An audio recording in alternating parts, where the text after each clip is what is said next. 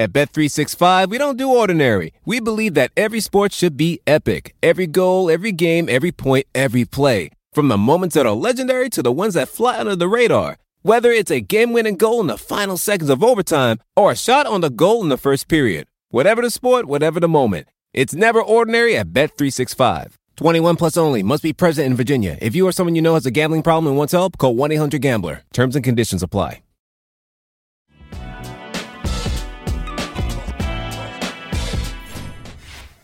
Hey Javier, what does the thumbs down celebration after a big hit mean? Just the booze that we get.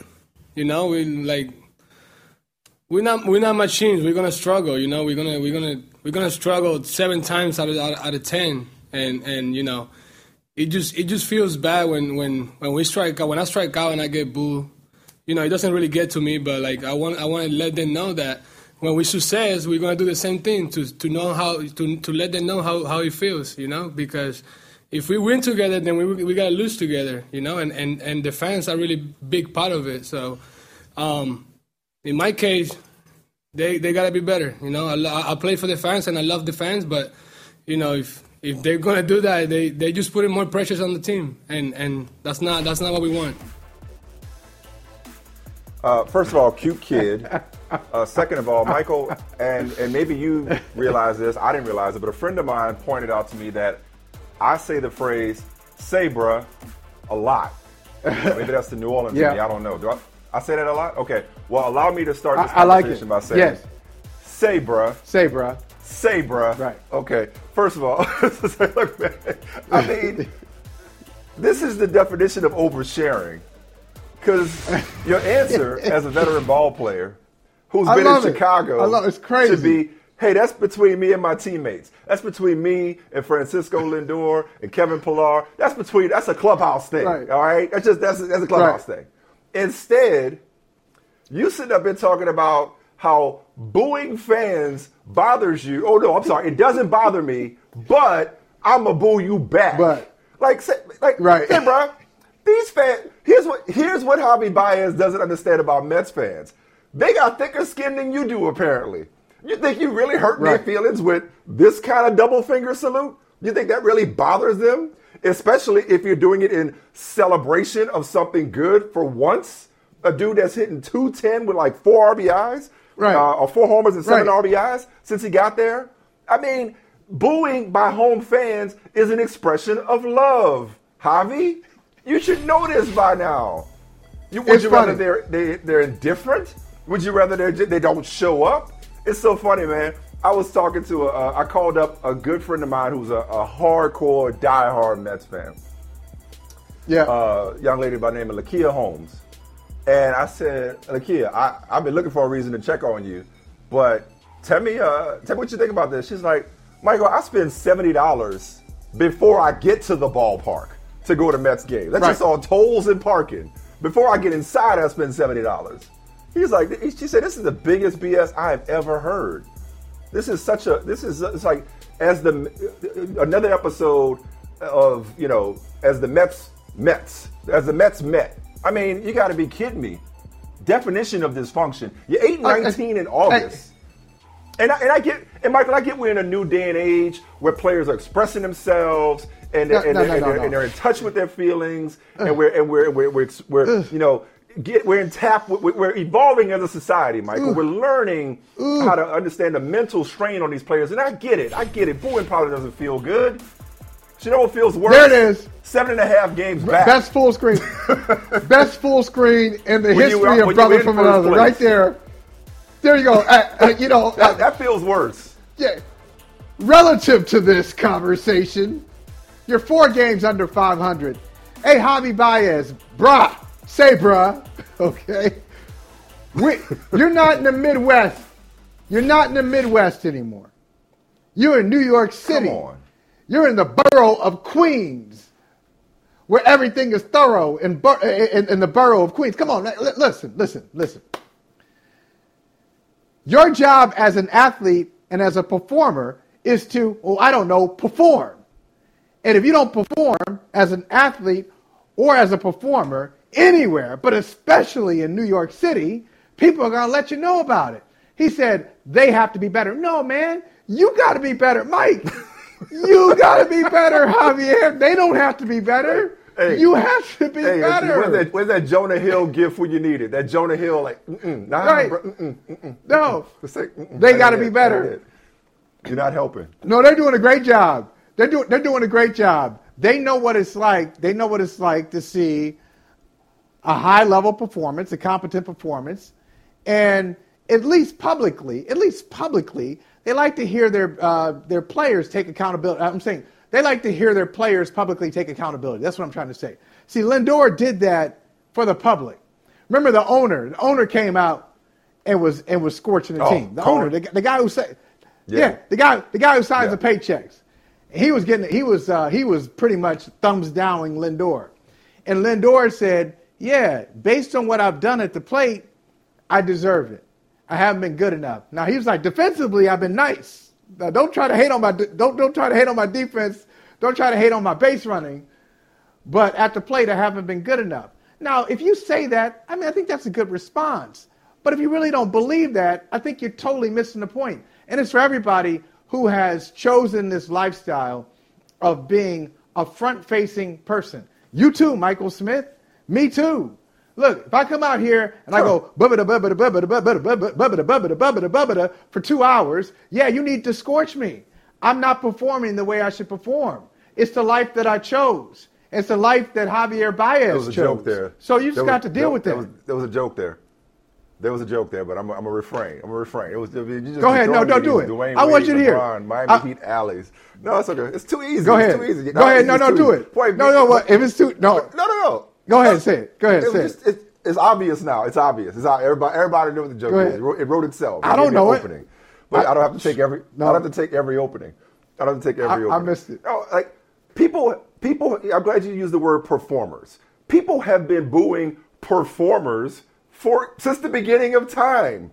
You know, like this goes back to like the Coliseum. You know, this goes back. This is this is this is the this is how customers express themselves at sporting events, at concerts, at poetry readings, at comedy shows. It doesn't matter. If you are not giving the people what they want, they have a right to be frustrated. I mean, I hate to ever take sides with the Mets front office.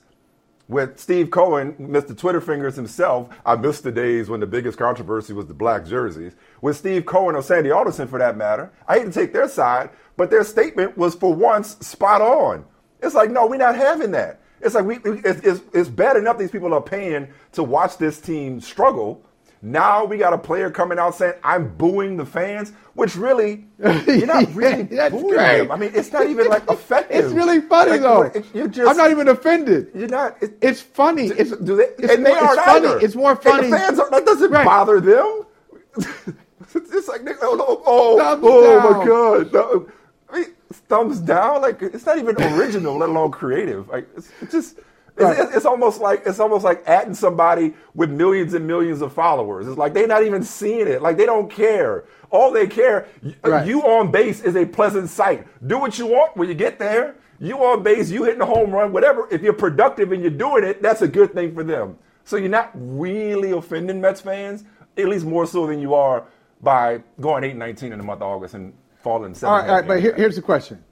Here's the question. Let, us deal with this though. Let's deal with this. Here's a here's an offshoot to this conversation, because look, it's funny how it all comes together, Mike. Because last week, or maybe it was two weeks ago, I think it was last week though, can't remember. Uh, we talked about Naomi Osaka, and a reporter from the Cincinnati Enquirer. Uh, his line of questioning, Osaka's agent called him a bully. And so we really started talking about uh, interviews, and we talked about John Sawatsky, the genius of the Sawatsky line of questioning and interviewing. There's a difference between an interview and a conversation, and most tough questions aren't really tough. All the stuff. We had a good, uh, nice little journalism seminar, interviewing seminar. But we put some of the focus on the media and how we in the media really need to think about our roles and what we're doing and how we're performing our task. So now let's flip it around to this side. There's Javier Baez in the, oh, I'm going to give you I'm gonna give you thumbs down. I wish I had more hands. I give you more thumbs down. I wish I had more hands. And right, Marcus Stroman, that tweet. Can we put that tweet up there from Marcus Stroman? See, See, okay, now this is this is where this is where I say, come on. Oh, you, you can't be serious. Stroman, I don't know if you read his tweet. His tweet was pretty much, oh, there you go again. Uh, no, the other one. Uh, hey, hey. Yeah, there it is, right there. Media Me- always media- searching for media anything to cause searching for controversy. anything to cause. Yeah.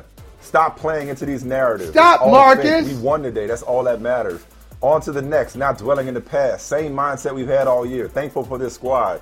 Ain't nobody telling him to do that. And again, nobody told Right. Javi. First of all, they've been doing this for weeks. They've been doing it for weeks. This is not a new thing from yesterday. Secondly, nobody told Javi to over-explain. It's like, well, you know, I'm Right. gonna boot him back. Are you? it- No. See, this is this is where leadership See, comes I- into play. You know, this Hey, is where somebody got to say, this, fellas. This, this kills me. I, I get where you're coming from, This- but yeah, this ain't the way to go. This kills it, me, man. you Look, know? there's media criticism. There, there's there's legitimate media criticism. Some people have made uh, a career out of it, and some people do a nice job with it. Media critics, okay, fine. Criticism is good. If it's fair criticism, it's good. But we got to stop this. Anytime somebody tries to hold you accountable, anytime somebody says, "Hey, what are you thinking here?" with booing your fans, you can't turn that around and say it's haters. Oh, haters out here, media out here trying to stir something up. No, no, no. All all that person did was ask, "Hey, Javi, what's up with the thumbs down celebration?" And Javi, right, right on cue, says, "Hey, celebration." Uh, because Well, I'm glad you fans asked. need to be better. I'm right. Well, thank you for I'm going to asking. fans. and that cute kid, that cute kid just sitting there. That's too bad. Like he doesn't, he shouldn't be a part of this because uh, Well, like, you know, that- and I hate that it's we not are a part of media. this, It's not a media story. It's not a media No. story. It's a Hey, Javier but Baez story. You and I, you and I are two of the most uh, athlete-friendly people you'll find in media.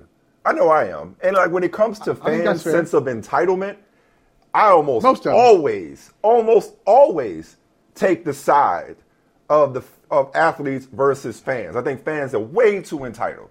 We had these conversations plenty of times when the NBA was going through its little mini crisis with people, you know, uh, interacting or touching or, or saying inappropriate things to players Right. uh, when they came back. You said you wanted you Uh, wanted you know, you wanted to have a hands crew out there, right? You wanted a goon Right, squad. like like I get it, and, and, and he's right. They aren't machines; they're humans. They're humans, and and I don't. I, I as much stuff as I get. First of all, I told you I'm thankful for it all. I count it all joy. I know I'm misusing that, but you understand what I'm saying? I, I, I, oh, I'm thankful for it all hey, because no, the relevance right. is the enemy. Come on, Reverend. I like it. If somebody, I like it. if, if if somebody takes the time to boo me or, or or rip me, they take the time to type something on a computer about me. Well, thank you for caring enough to take time out of your day to do it. Thank you for watching. Thank you for listening, and thank you for hating, as the case may be. But that's nothing compared to what these professional athletes, especially in a fishbowl like New York, have to deal with. So I get how much of a struggle that could be. I get how difficult that could be. But, bruh, say, bruh, everybody's been dealing with this for this is part of the game. This is part of the game. Francisco Lindor, if you don't go have all the seats in Citi Field right now, I mean, like you boo the hell out of me for the money Francisco Lindor making. Boo, boo, please. I don't care. Hey. Call me whatever name you want. And- I'm laughing all the way to the bank. I mean, this is part of the job, man. Like, so, I mean, this this is where I draw the line Yeah. between the mental health and the pressures of athletes. And it's like, okay, we're going too far now. If you're gonna start booing the fans back, like that's what they pay for. The road on the road when they boo you, it's because they hate you and because they love their team. At home when they boo you, it's because they love you and they want better from you. We love you so much till we reserve the right to criticize you perpetually. That's passion. Right. Fanatic. Come on, man. And most important, passion. talk to your PR person first. Where's the PR person say next question in this in this situation? No. Next question. That's right. Moving on. Cut the mic. If you know, Something. if you know the real story, if you know the real story, say to them, "Look, this is great. This is like inside. Don't ever bring this public. Don't ever make this public. Don't ever tell the fans that this is what you're doing. Just say it's a team thing. It's a No. team matter." But you know, I'm, can I push back, Michael? Let me push back on this. The pressures that the players have to deal with, uh, particularly at, in this case, Citi Field. All right. Now, I know it's not like um, it's not like a concert. Okay, if you go to a concert, uh, it, whoever whoever your favorite artist is, if you go to right now, my favorite artist is Lil Nas X. All right, but if you go to a you go to a Lil Nas X concert, even if if if Lil Nas, uh, also known as Montero, is not bringing it, nobody's really gonna boo. You know, like concerts aren't made up that way. Even if it's not the if the performance is not what you want, hardcore music lovers generally don't boo. They generally don't boo at the concert. Have you ever been to a concert where somebody got booed? I, have never been there. I've never been to a concert.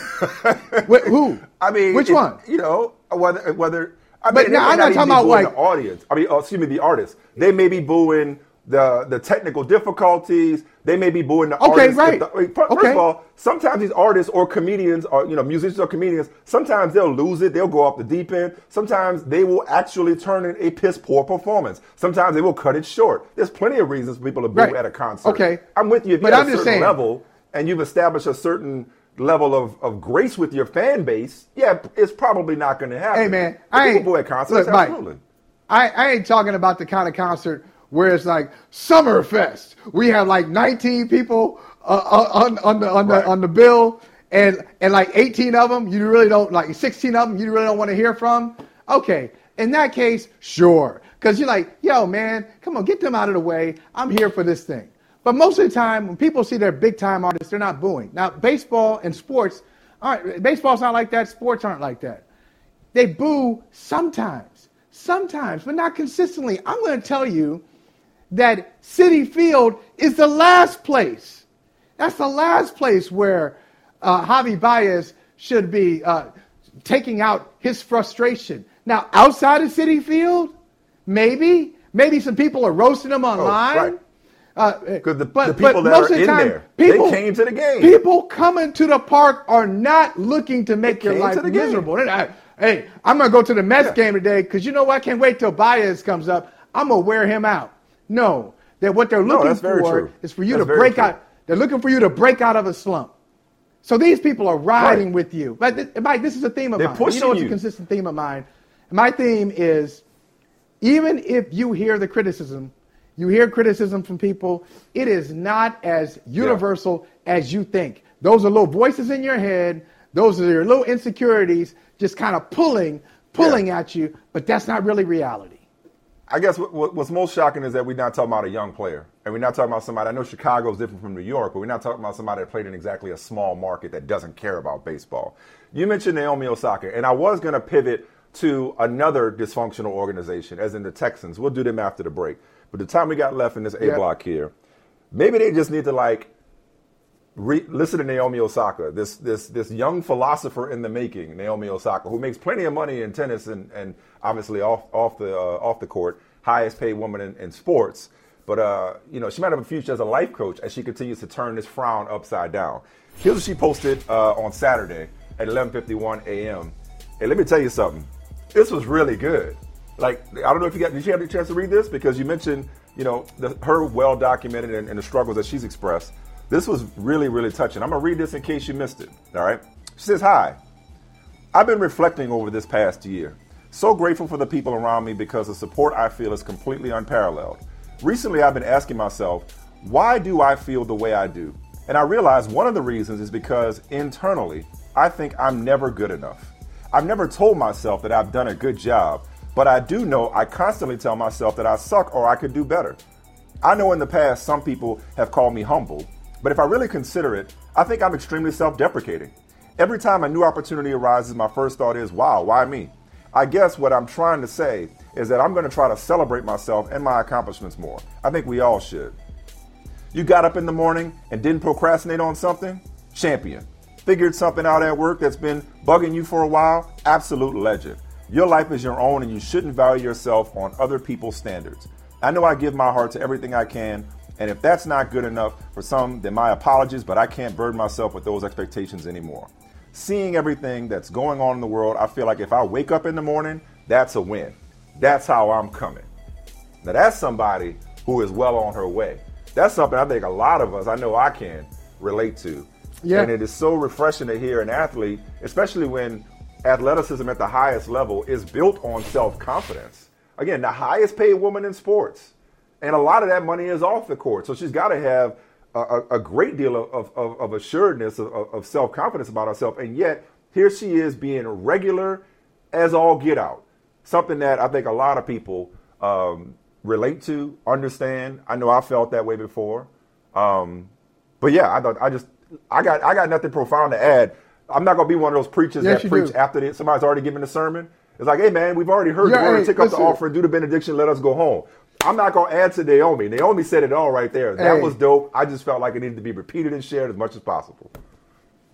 By the way, you have been preaching today. You've been preaching today. You had a couple of good ones in there. You said, I? I? counted all joy. Yeah. You said, I counted all joy. And then, yeah. then you did the nice little, the nice little preacher thing. In the time that we have left, the only thing, only thing I was waiting for you to say is, as I, hey, listen, as I hurry to my seat, I, one more thing, and I'm gonna yeah. take my seat. Oh, okay, that's another 15 right. minutes. Yeah, but you can see this coming. Do, By the way, we need a, we need an organ version. You can see it coming from Osaka. Like we need an organist version of our uh, brother from another theme song. I'm sorry. go ahead. What you about to say? No, I was gonna say you can see it coming from Osaka though. In all seriousness, you can see her coming to this level of self-awareness. She's been searching publicly for a couple of weeks. We focus on the hey, she's not taking part in this press conference, but if you really have been paying attention, she's been she's been trying to figure she's been trying to figure something out. So I'm glad that she got to that point of revelation. Ooh, revelation. That's how you that's that's how you close a segment.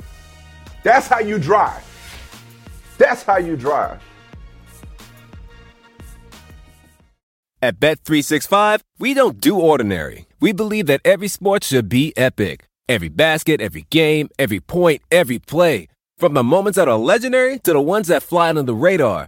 Whether it's a three-pointer at the buzzer to tie the game or a player that goes two for two at the foul line. Whatever the sport, whatever the moment. It's never ordinary at Bet365. 21 plus only. Must be present in Virginia. If you or someone you know has a gambling problem and wants help, call 1-800-GAMBLER. Terms and conditions apply. Uh, you know, reports, speculation, not things we really get into. Um, look, I, I, understand the question, uh, but as I've said in the past, any conversations that we have or don't have with other clubs um, are going to be internal.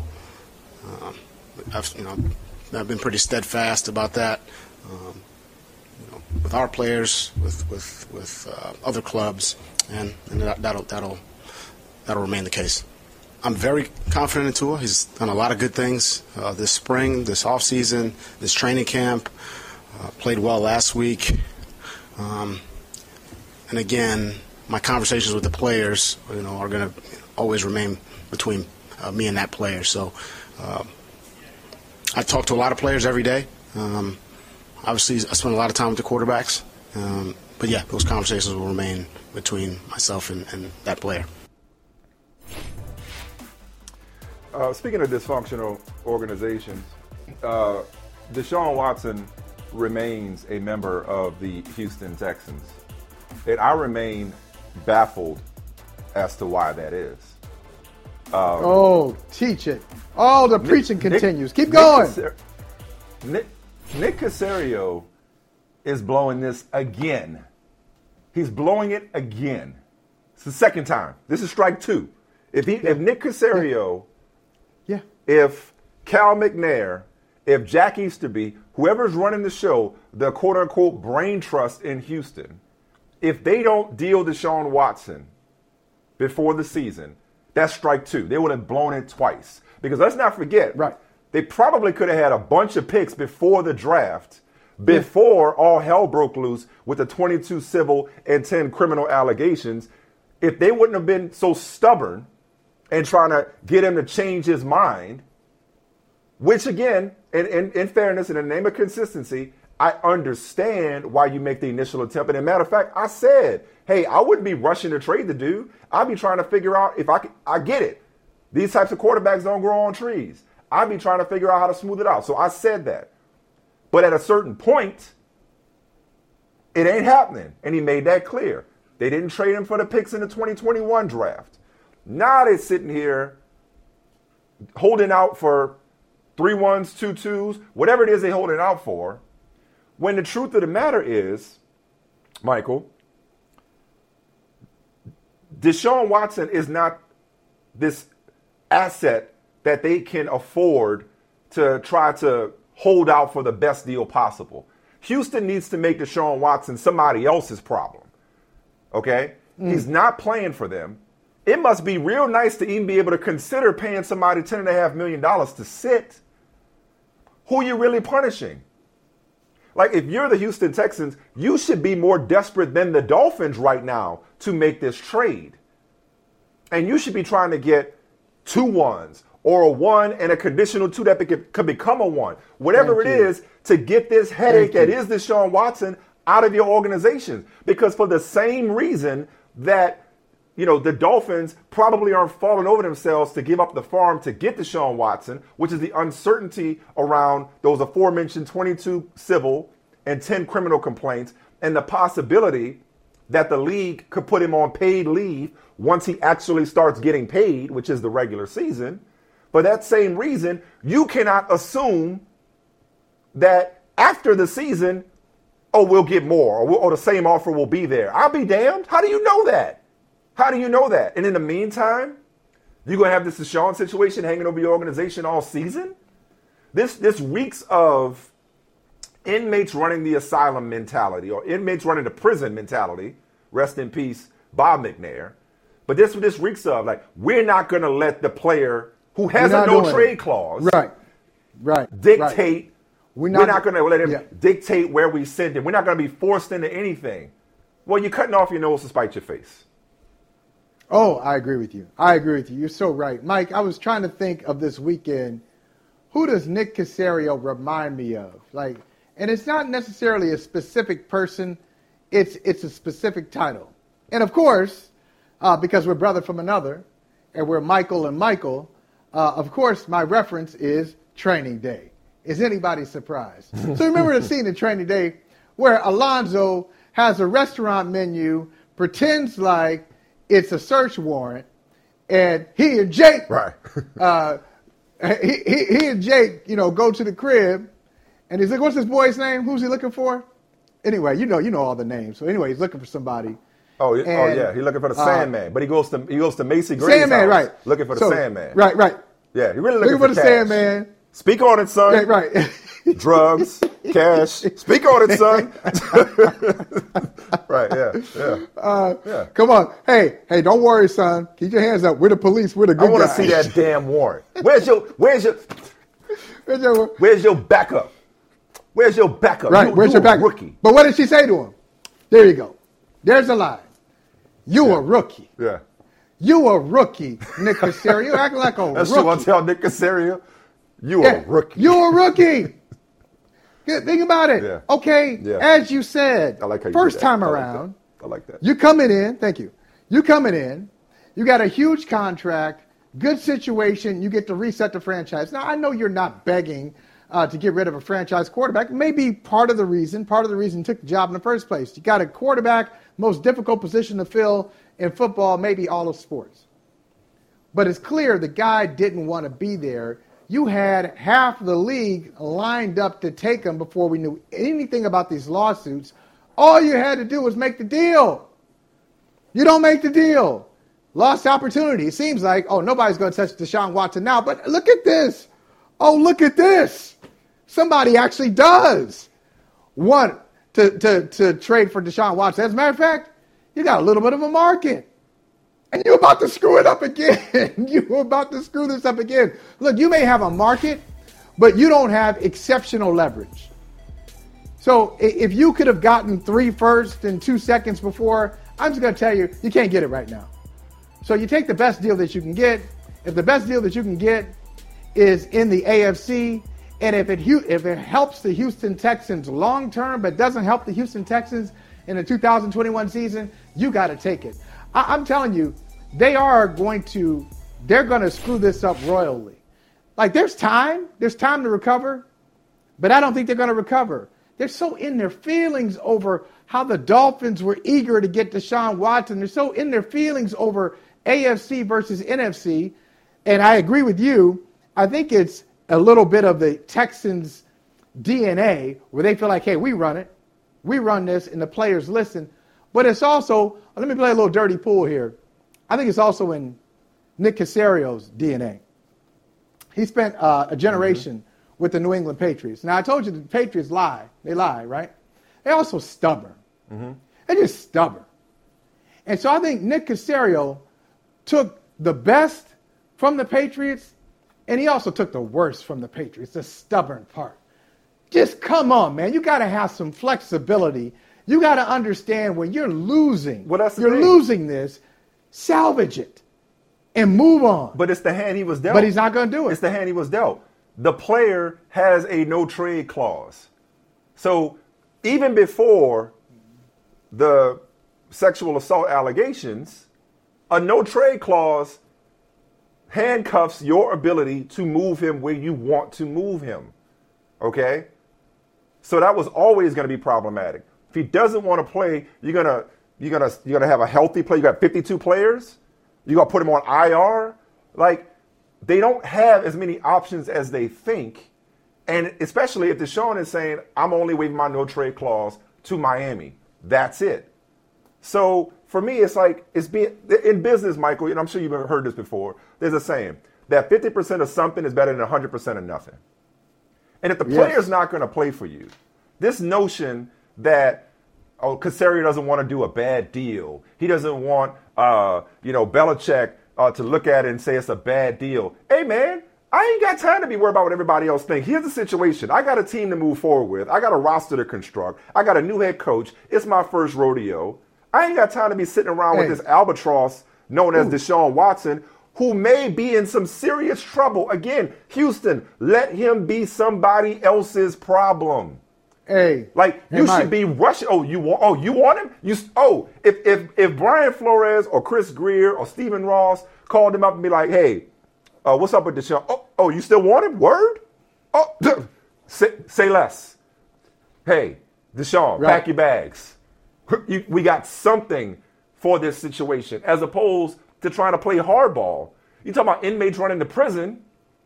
Hell, the prison might as well be the warden. Uh, excuse me, the inmate might as well be the warden in this case because of the no trade clause that the previous regime gave him, that ownership gave him. Right. You stuck right. like Chuck, and you don't have to be. This is all real. The Dolphins have never not been interested in Deshaun Watson. That's why Brian Flores chose his words very carefully. I'm interested in the players that are on this roster. He knew what he was saying. He knew what he what he couldn't say. Otherwise, he'd have been lying. The Dolphins are the, the Dolphins have been in, interested in this. Okay, the three ones and two staff, twos is the going rate for a quarterback who does not have this kind of baggage. And again, to assume that this deal or better will be there in March after this season who could have seen what was coming when it came down the pipe, when it came to the allegations? Who could have seen that coming? You don't know what's coming between now and March. This ain't a pro Deshaun take. This is a pro logic take. Like I'm just I'm just for people doing the right thing. And the right thing by the Texans well, is to move on from this thing.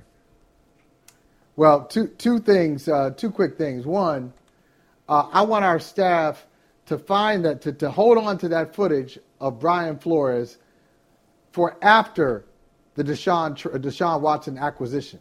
Just so we know, I want it on the record, we want to know what Brian Flores looks like when he's not telling the truth.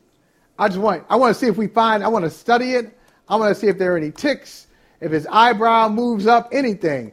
He did a very convincing job, but I think under scrutiny we can see, oh, look, look what his face did there. And the other thing, just I want to say this, uh, and this is pretty much a tease for who we're going to talk to uh, coming up here in a couple of minutes.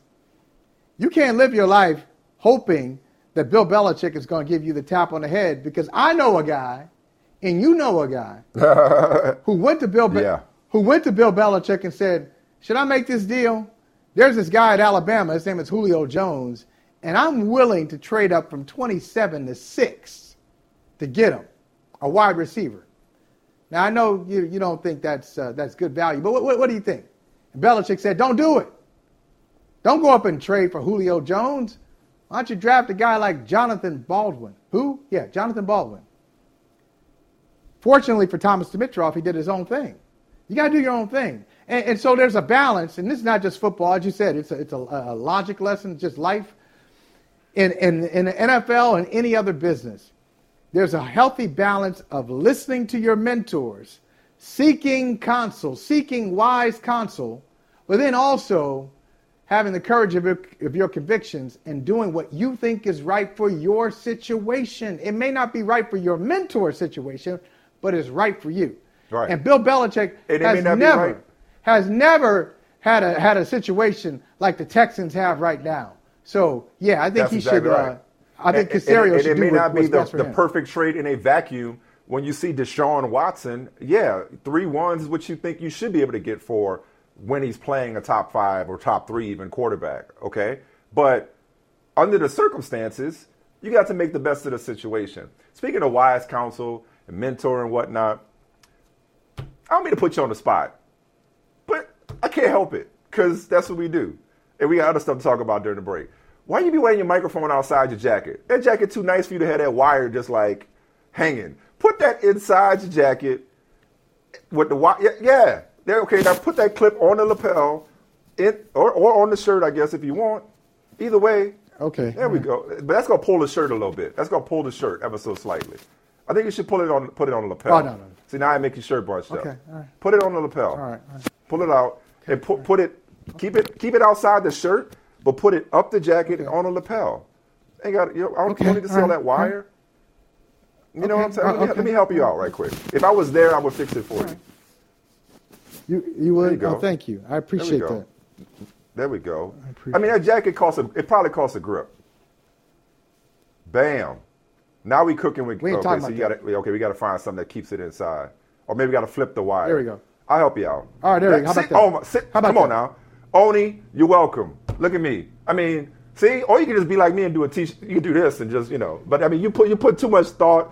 You, you got your pocket square popping. It's too much there. It's- there there you go. Much better. Right. Much better. Thank you, man. We're gonna talk You to know you, you know what? I Thomas listened. Dimitroff. And I listened, didn't You I? did. See, I listened. You did. You So did. now, if you had said something that wasn't that wasn't best for my situation, I'd be like, well, you know, I appreciate that, but no, I'm going to go There in a go. different direction. But I listen. There you go. You look good. You look you look good. Um, Uh, thank you, thank you. we're gonna talk to Thomas Dimitroff in a minute. Uh, get a GM's perspective on this uh, this game of chicken or Mexican standoff, whatever you want to call it, that the Dolphins and Texans seem to be playing around Deshaun Watson. That and a lot more going on in the NFL. But meanwhile, before we go to break, um, the Dolphins are more concerned with more important things, if you ask me. More important discussions, with all due respect to Deshaun, are being had hmm. in the Dolphins facility. All right. right now.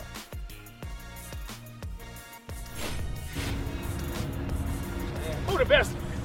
Oh yeah, I know this. I already know this one. Tobey Maguire, duh. The first, the first one. You a baby. He's a baby. Yeah, he was. It's Tom. Me. He He's- he's too serious, He, though. he ain't, OG. he ain't using gadgets though. They he ain't using using gadgets. The real gadgets. Spider-Man Yeah, don't and- use gadgets. Listen. they using gadgets. Yeah. Don't, They don't count. And when and when his Listen. thing stopped working, he couldn't even do and that. Tom- Tom this be- a- and that a- be fine. flying. a- That be moving He's a real. Yeah. He's a real. real, Yeah, real gadgets, superheroes That's the don't need comic gadgets. book. Tobey Maguire. Real Spider-Man real. superheroes don't need Like gadgets. Tobey Maguire. That's so what you saying? I don't need gadgets. He's a vigilante. I don't need gadgets. No, because you're not I'm a a superhero. superhero. No, you're not. No, you're not. I am. At Bet365, we don't do ordinary. We believe that every sport should be epic. Every basket, every game, every point, every play. From the moments that are legendary to the ones that fly under the radar. Whether it's a three-pointer at the buzzer to tie the game or a player that goes two for two at the foul line. Whatever the sport, whatever the moment. It's never ordinary at Bet365.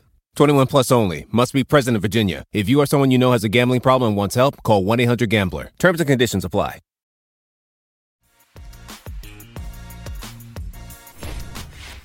Have you made a decision on who will start at quarterback in the regular season opener?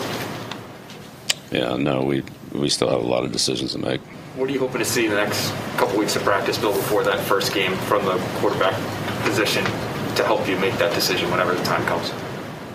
Yeah, well, we'll be focused on preparing for Miami, so that's what we'll do. I mean, right now, just like I always say, I'm focused on today. Um, I think there's a lot of stuff I can clean up. Um, I held the ball a little too long at some points today, but uh, I'll work on that. And you know, when uh, the next day comes around, I'll watch the film and figure out what I need to do better. But I'm here to play any role that I can play and um, help help in any way I can, and I'm going to be ready whenever my time comes. So um, we got, like I said, we got work to do, and we'll get the things fixed, and then we'll just keep rolling. I don't know if you, you saw the clip, but Cam was pretty determined on the sideline to get that five from you. Yeah, I saw. He showed me the video or whatever. Um, yeah, I didn't. I didn't hear him or see him, and then I was like, "Oh, my bad." but that's Cam for you. He's happy, and uh, he's a great teammate. So I'm happy to be in the same room as him and just learn from him because he's a great dude. Usually, when we're talking about the Patriots, I say to Michael Holley, "Look, man, you know Bill Belichick better than almost anybody I know." That almost applies to Thomas Dimitroff, uh, former Falcons general manager, who of course came up in the Patriots organization uh, before he led the Falcons to great heights, including a Super Bowl appearance. Uh, so Thomas, I mean, Michael and I have gone back and forth on, you know, Belichick. You know, Michael says he doesn't even recognize this Bill Belichick. He's so effusive in his praise for Cam Newton. Like Cam Newton is the new Lawrence Taylor or Ed Reed or something like that. Like he wants to adopt him. I love to know from your vantage point and having watched these quarterbacks from afar in preseason, what is your expectation of how, just based on what you know about Bill Belichick, uh, how he may go about deploying these quarterbacks uh, in a decision that he's going to make starting with week one? Well, I have to start off by saying you guys look great. By the way, thanks for having me on here. And when when you were playing those those uh, you know the lines from Mac, you know just guys talking about it, I just imagine Nick Caserio and Brian Flores saying the exact same things. I thought you guys were going to lead into that, talking about what we're what we're talking about, and my head was spinning, thinking, "Wow, that's exactly how they are going to bring this up." Thinking about uh, New England through and through, I'm always going back to thinking about New England and how they approach things and where Bill is. The reality is he's got a young guy there who is really talented, who's very raw, of course, and young, but he is really good at, at maneuvering through their system and, and, and very methodical in his young young years already or young year already. It's, it's been really impressive watching him. I haven't watched him every game, but having a chance to see him move around, I think it's great. I think, like I said before, any organization that drafts first first round quarterback is very keen on getting that first round quarterback as ready as possible as soon as possible. Very different from back in the old old days. I get it, but it's a real feather in the cap when you feel that you've hit on someone and that player is able to play early on. For us, it was Matt Ryan, of course. Many many GMs over the years and head coaches. That is a big thing for them. Not saying that Cam is is not the, the starter here, but to see a young quarterback come in and operate how he's operated, of course, that's impressive. So, and and Belichick also went on to say, as always, as you know, Thomas and Michael, uh, he's going to do what's best for the team. And I had this thought this morning, and I, haven't shared with Michael. I'll share with both of you guys, and I love to get both of y'all thoughts on it as uh, people who know a lot about this man, this organization, and how he thinks better more than I do. Um, I wonder, and again, because all all of the the evidence points to Cam being the starter uh, in terms of how they've, you know, approached practice and even the preseason games, who he's worked with. And Michael, you said this when we talked before about how Cam Newton just can't be a backup. He just doesn't have the personality to serve as a backup. Is this is this a stretch, Thomas, to think that when Bill Belichick looks at the totality of the situation, even though there's a lot of upside with Mac Jones, could he look at it as the best thing for this team, the makeup of this team, when I look at these two quarterbacks, is for Cam to be the starter. Maybe it's more intangible, and I'm not talking about leadership ability or anything. I'm not talking about fit, like from a locker room standpoint. Should Cam be the starter for now, as ready as Mac Jones appears to be, just given the construction of this team, the roster, the chemistry, something that you can't quite identify from the outside? But to your point, Michael, maybe Cam needs to be the starter for this to work, at least in the short term. Does that make sense, Thomas?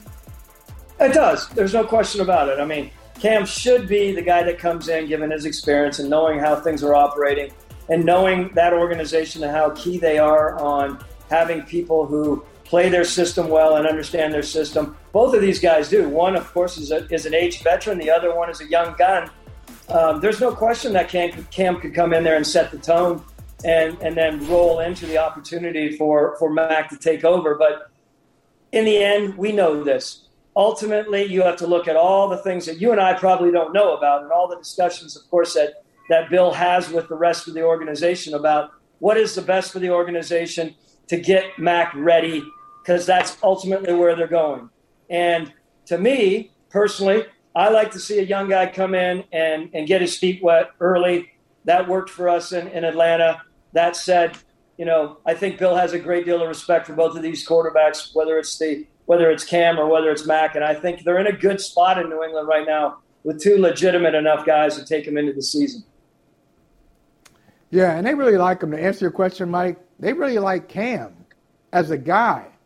Right. Like everybody says Yeah. wonderful things about him just as a teammate, as an individual, as a worker. So even if they thought, hey, he can't handle it, or he thought before he got to New England he couldn't handle it, maybe with their re- relationship with him, maybe they've convinced him, hey, man, it's not what you think it is. You can deal with it. Maybe. I'm, I'm, I, I don't, I'm, I'm not saying any inside information, but maybe they, that relationship has allowed them to have that conversation.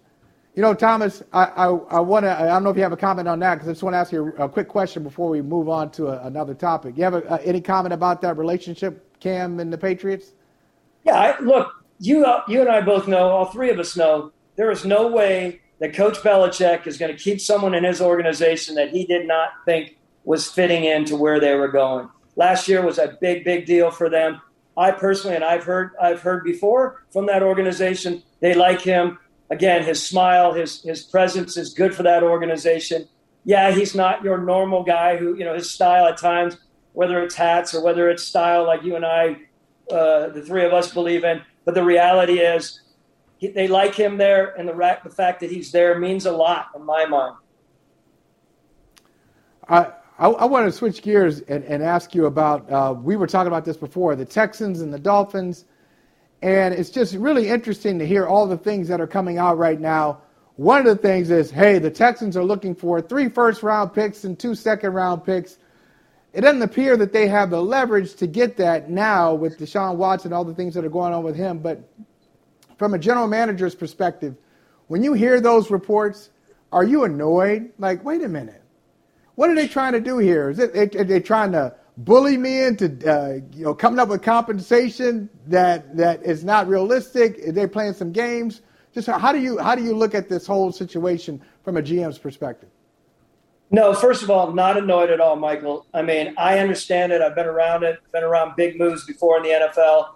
It's, you know, it's Nick's prerogative, Nick Caserio's prerogative, and the Texans to get all they can get for the ostensible one of the best quarterbacks in this league. That is, that's what's understood. Understand this, and this happened with Julio Jones with us back in 11.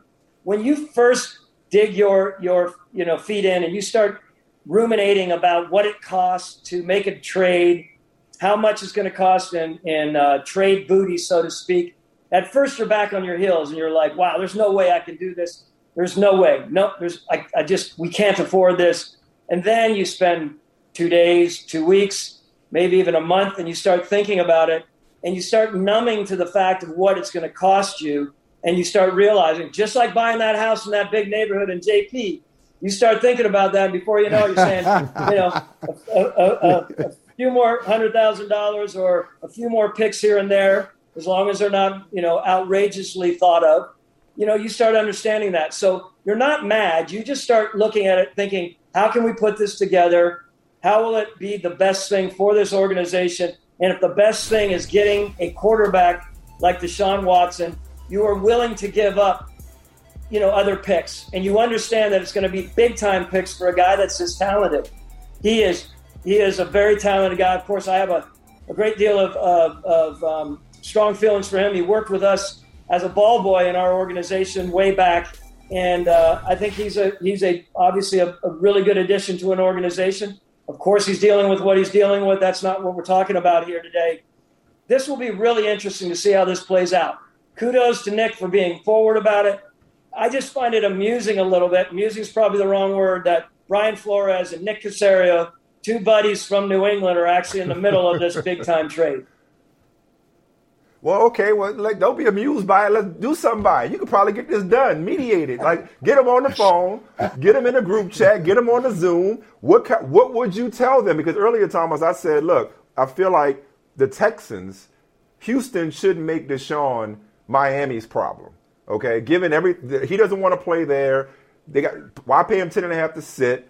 You know, you don't know that a better deal or the same deal would be there. in March because who knows going to unfold between now and then.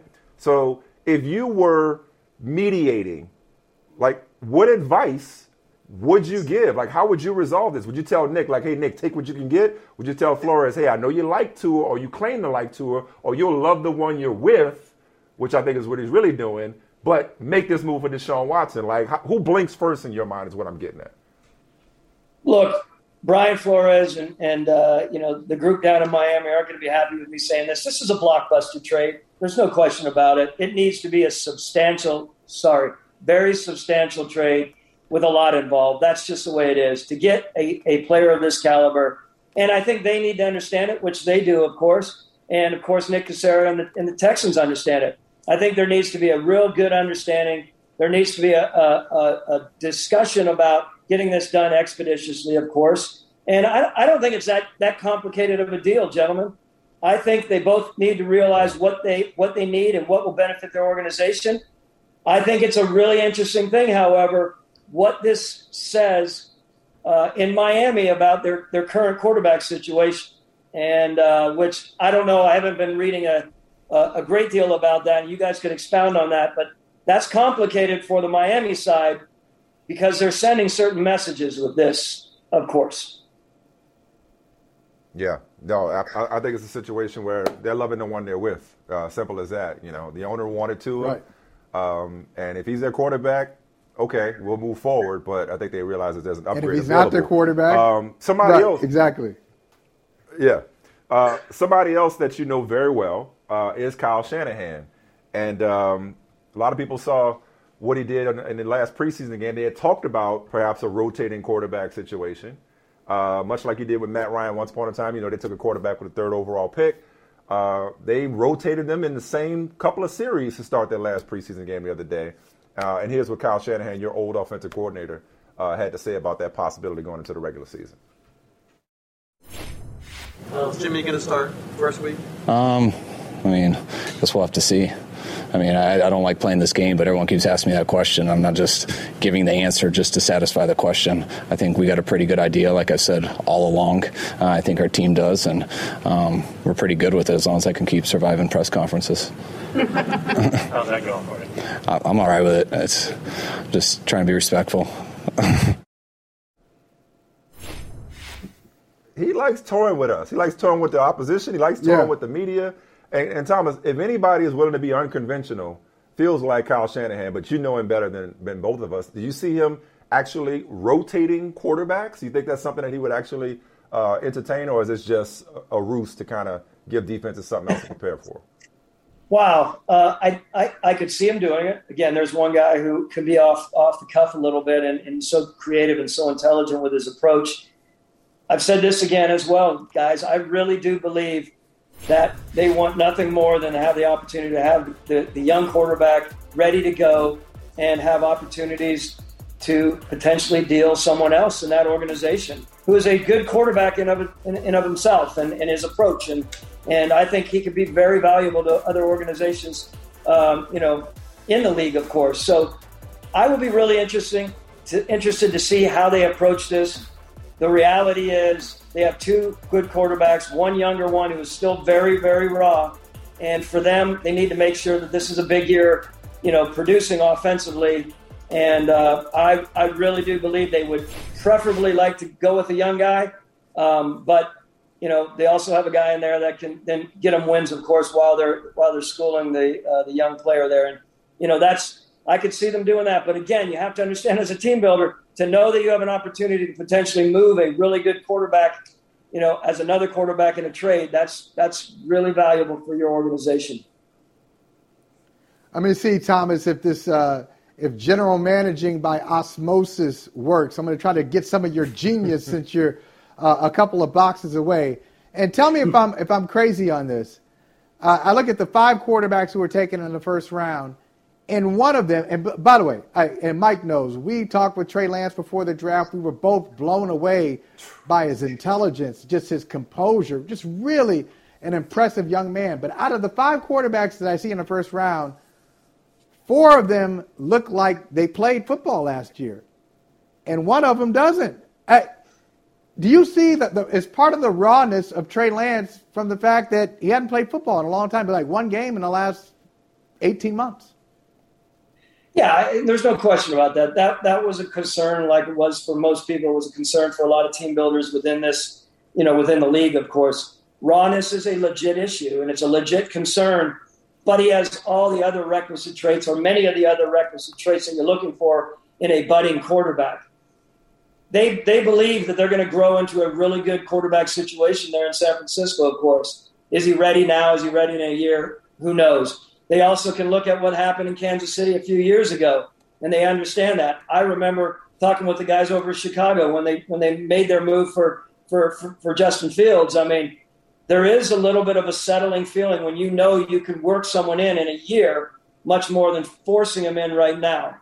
I just continue to say that for this organization, it would be really good because they were so strong and so aggressive and going up for a quarterback like this. You would like to see him play and contribute very early. All right, so I have uh, one more question for you. I know that uh, this is the time where a lot of players and maybe even coaches and general managers get a little uh, little jittery because you got roster cut downs. You got to you got to get that get to that 53. What's that process like uh, for you, uh, for general managers like you? Where are, are is it frantic? Is it an all nighter where you're calling all your contacts around the league, say league saying, "Hey, can I get a two for one?" I just really got to get down to the roster, and I got a lot of good players. Just tell us, uh, give us some insight into what that's like. Yeah, I would say first of all, the frantic side. It happens at times um, if if you're an organization that's really shuffling around trying to put your pieces together. I would say, and probably go out on a line on this, but I really believe the way that the spring is set up now in the NFL, not like the olden days, but there is so much involved in the spring and getting your roster ready, gentlemen, that I would say 75 to 85%. It may even be more in certain seasons at, at certain organizations that they have their teams fairly well picked and well um, situated prior to even stepping on the field at the beginning of training camp. And I think that's probably surprising to a lot of people, but there's so much in play in the spring. And I would say to agents and I would say to young players, whether it's it's free agents coming into a new organization or whether it's draft picks. That springtime is incredibly vital to your success within an organization. Unless you're the top-notch guy, of course, that's a little different. But if you're not making hay in those early days of spring, you can put yourself back weeks and maybe months and even situate yourself from being an apparent starter to being a back end guy. It's, it's amazing. Spring is vital. You get into the training camp time. Yes, there are guys that make final pushes. No question that happens. But you have to understand that training camp in today's world is very different than it was 30 or 40 years ago. Hmm. Hey man, Good we stuff. appreciate the Love it. time and the insight as Love always. it. Uh, let's let's do it more often, man. We in high gear now. It's been a while since we talked to you. Let's pick up these appearances, especially and you know, last but certainly not least, especially if you gotta wear sharp shirts like that. That's a really nice shirt. I mean, I've been admiring it since you sat down. I don't, I've never seen Yeah, that brand. I'm digging sweet. it. Well, it's a, it's got a little retro look to it. TravisMathew is the only golf shirt that I'll wear right now because sometimes I wear a golf shirt I feel a little too preppy, and that's kind of not my world. So check it out. You guys know your styles. I know that. I will. I don't. What's You know. what's on your wrist today? You got you got anything on your wrist? What's on the wrist? Oh, there I it do. is. Oh, oh. I do, but That's but that I- Daytona. I, huh? It's a Daytona. That's a good eye. I won't even go past that. You guys can do your research on it, but it Yeah. is. But yeah. hey, hey, say say no more. Say we're not worthy. We're not worthy. Like a, yeah, You guys are beyond GM worthy, I know slash that. Fashion model. GM Hey. slash fashion model. My God, like All I know is I'm just I'm trying to get myself situated down here. You know, it's still hot as Hades down here. I mean, it's it is hot. There's a lot going on down here in, in, in Atlanta, but I'm enjoying it, and uh, you know, just trying to figure out my world again. Like I told you guys, I think I told you, Michael. Um, first time in 47 years, Michael Smith, that I have not been in a training camp. That's a long, long time. So I'm dealing with it. I'm having fun. I'm with my kids a lot. Um, but I'm doing a lot more of kind of looking at the league perspective that usually it's tough to do when Love you're it. involved with a certain team, of course. Well, we appreciate you sharing that insight with us. I, wait, how's the first time in 47 years when you when you're 25 years old? You don't look you don't look no older than 25. you got a little gray, but I mean, you know, I look in gray. add up to me. uh, You know, I get the gray thing, man. Every time I turn around, I'm like, wow. Even my kids the other day, every time I turn around, like, pops, you're looking looking older. You all right? And I'm like, I'm, I'm good. I'm just trying to sleep a little bit more. I'm trying to catch up Good. on, on my sleep. you're looking Yeah. good. Appreciate you, All Thomas. right. We'll see you next time, man. Thomas Take care. Dimitroff, Thank you so much. Appreciate you, man. Thanks, gentlemen. Thank you. At Bet365, we don't do ordinary. We believe that every sport should be epic. Every basket, every game, every point, every play. From the moments that are legendary to the ones that fly under the radar. Whether it's a three-pointer at the buzzer to tie the game or a player that goes two for two at the foul line. Whatever the sport, whatever the moment. It's never ordinary at Bet365. 21 plus only. Must be present in Virginia. If you or someone you know has a gambling problem and wants help, call 1-800-GAMBLER. Terms and conditions apply.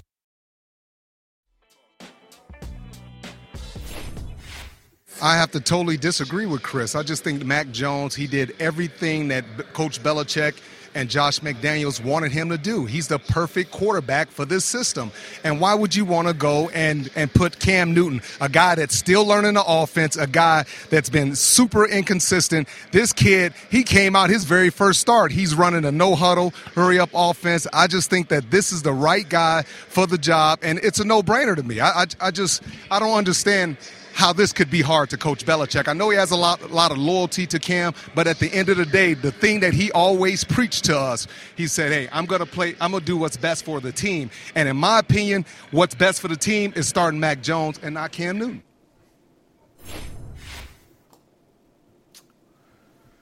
Woo! Woo! Rodney Harrison, uh, first of all, great job. Great job last night. Peacock, Peacock post game show. Okay, let's just start. Let's start there. Start Oh, okay. Uh, uh, oh, Um, okay. Okay. Okay. And then I thought you said great Uh, job he in other news- in other news, in other news, water is wet, the sky is blue, and uh, this show is called Brother from Another. Yes, Rodney, yes, tell the people. Rodney Harrison is speaking nothing but truth, spitting nothing but facts, keeping it 100, 150 like he always does, like he always did when he played, and giving you some insight. Insight from from the mind of Bill Belichick. See, that that's that's his best point, Mike. In all seriousness, I know he agrees with me, but his best point is this is like um, this is like a character. This is like a a, a a character switch for Bill Belichick. That's why I told you last week. I don't really know this guy because what he just said about hey, Bill Belichick always preached, I'm going to do what's best for the team. I'm going to do, uh, and I don't care where you guys are drafted. I don't care how much money you make. I'm going to make the best decision. That is a tent pole. That is a pillar of the Bill Belichick philosophy.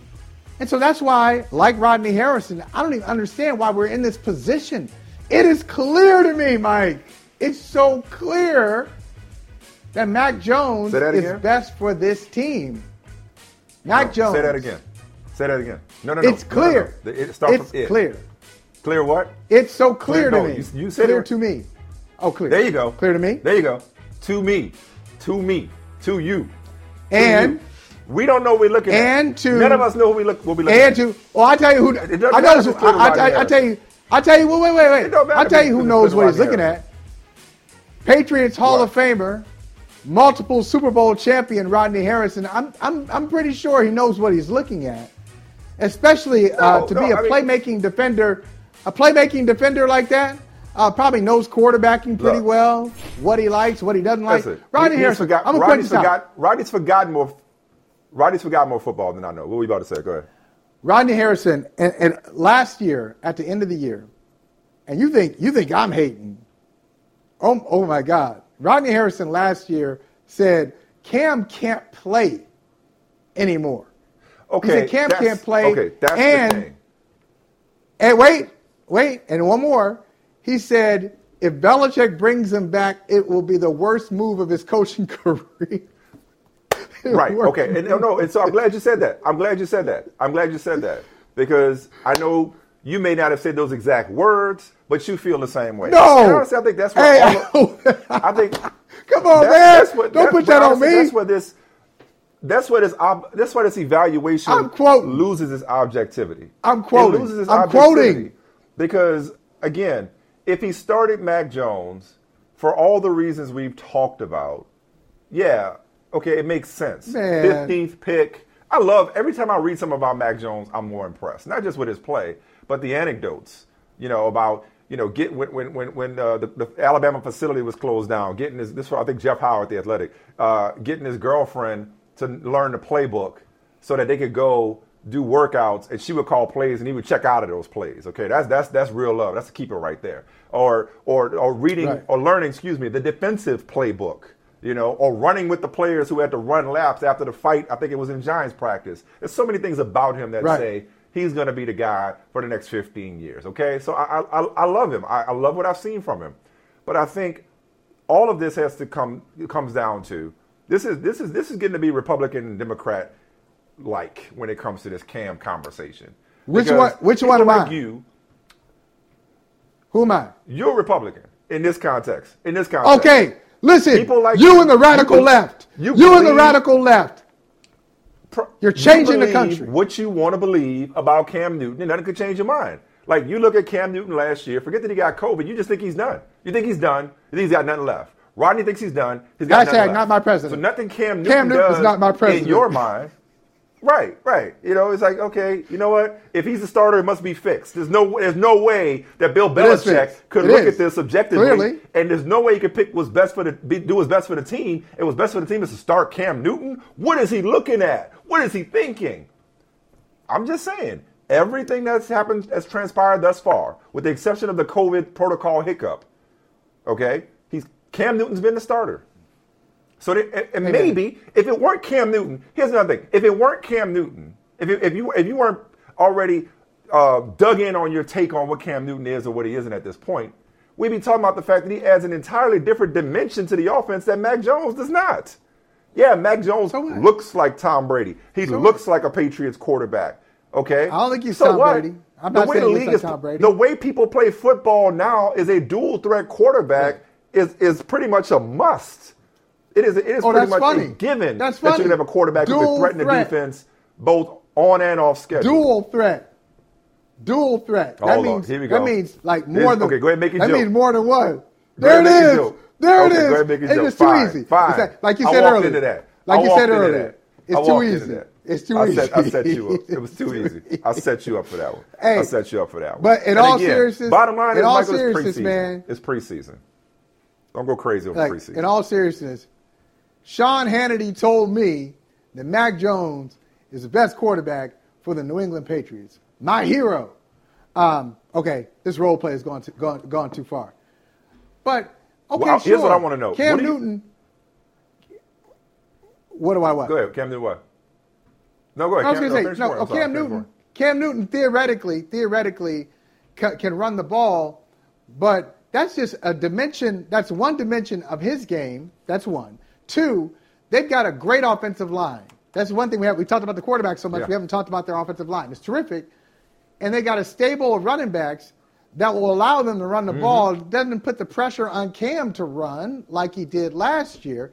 And True. three, you still have to be able to pass the ball in a passing league. And even forget about last year. Like last year, Cam ironically had his second best completion percentage of his career, and his best was like a couple years earlier. So he's like last year he's like around 60, 67. Uh, a couple years ago he's 67, 68. But for his career he's about 60. So he's not the most accurate passer anyway. In his No, prime, no, in his heyday, he wasn't that. Now No. he's worse. No. Mac Jones allows him to do He's more textbook from the comes to his quarterbacking standpoint than Cam does. It's a fact. Yeah, I don't know about that. That's that that feels that, that feels uh, counterintuitive. But okay, what is this? Is what I really wanted to bring this topic back more than anything. I just want to know what you thought about his Instagram uh, post. Uh, Oh, that was both, great. Both That the actual great. post and the stories where he was like QB one, like that ain't just my jersey number. I'm QB one. Maybe Right. he knows something that Bill Belichick hasn't announced. Maybe he's just trying to like say that this is I, I'm the boss and this is how it's going to be. I don't know how you felt about his caption either, because really it's just an excuse for me to find out how you feel about Donda. Uh, he quoted Jay Z in the caption. Right. Um, you are not in control of my thing. Actually, it goes it goes Hova and Jesus, like Moses and Jesus. You're not in control of my thesis. You already know how I think feel about think pieces. Um, Jail Jail is a good track. Uh, Hurricane with the Weeknd is good. Yeah, it's got it's got some. It's all right, Donda. Since you asked, yeah, Donda, Yeah. it's all right. It's it's you know it, It's it right. ain't my beautiful dark twisted fantasy. Um, right. You know, it's all right. I you know it's okay. I, I'm not. It's it's got Look. a few bangers on it, but if you put out what 26 songs, you ain't gonna you ain't gonna. It's Cam Newton like accuracy. Okay, it's like 60 percent, Right. maybe less. You know, something like that. for- Man. Yeah, I, that's How do I feel about in terms Cam? of the hit or miss rate on this album? Yeah, but Cam's Instagram you. post. Sorry, I digress. I'm not even go. You know, the only problem I have with Cam's Instagram post, the only problem I have with it is that font he uses. Like, why does he use that font?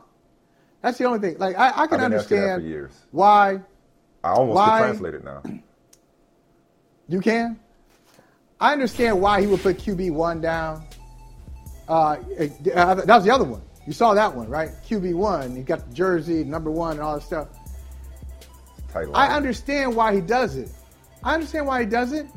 Uh, there are two schools of thought. One, he's been told something, as you said, and he just wants to let y'all know very subtly because it's it's his way of announcing news and staying out of trouble with Bill Belichick. 'Cause Bill Belichick don't know nothing about just like how you operate on Instagram. So Insta Belichick story, came up to him and said, "Hey, face. yeah. Belichick said, if Belichick came out and tweeter. he'd be like, what? What are you talking about? Bill, I just posted Yeah. something on Instagram, man. What you talking about? So either he's been told something or he hears the footsteps and his own insecurity is like, wait a minute, wait a minute, hold on. Y'all have gone too far with this Mac Jones thing. I'm still Cam Newton. I'm still QB1. And unfortunately, I'm going to surprise you with this. No lies told. I think the former, I think the former is true. I think he's been Have you listened to Donda yet or what? All right, we got company coming. Have, Yeah. have, you, uh, have you listened to Donda yet or what? Yeah, I have, and I think your I think your um, I think your analysis is spot on. But you know what? That's okay. You know why that's okay? How many how many uh, how many uh, projects these days have like 85% accuracy? How about your boy? Who you love? Freddie Gibbs. What's Freddie Gibbs' uh, completion percentage? I know you love Freddie Hundred Gibbs. percent. Hundred percent. 100%? Alfredo. Hey, you know who I met this weekend? I met Benny the Butcher. Freddie Gibbs. Did And you I, really? I, I, oh, Benny, Benny the Butcher. you- And I fanboyed out. How we just I hearing fanboyed out. I totally fanboyed out. How we just hearing this at I 422? totally fanboyed out. How'd you not Because start I the just, show we with were that? just in the flow. I, I know, I know. I could have led with that. I should, I should, I buried the lead. And how's he Yeah, not in no, met FaceTime right now? Butcher. He- how's he right? How's he, he not in the middle of the screen right real now? cool. I told Did you I ask said, him to say, come bro, I put on for Griselda. I didn't ask him to come on, but I mean, listen, yo, those dudes, they know their sports. I'm like, yo, you, Conway, West Side dropped a new album. Westside Gunn dropped a new album. Got to check that out. You, Conway, West, I like Griselda. I was like, bro, I watch. I told him, I said, man, I was just, I probably was a little too geeky, but he was, he was gracious. He was gracious, but I, I you know, I cut it off. And I cut it off, you know, at the right time. Unlike I'm doing right now. You know, this is the point where I'm supposed to shut up. Okay. So that's what I did. I, I let All him right. know how much I appreciate it. Lay out. kept it pushing. You know. So. Layout.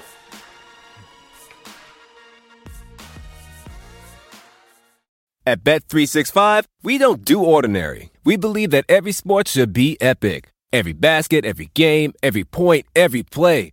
From the moments that are legendary to the ones that fly under the radar. Whether it's a three pointer at the buzzer to tie the game or a player that goes two for two at the foul line. Whatever the sport, whatever the moment. It's never ordinary at Bet365. 21 plus only. Must be present in Virginia. If you or someone you know has a gambling problem and wants help, call 1 800 Gambler. Terms and conditions apply.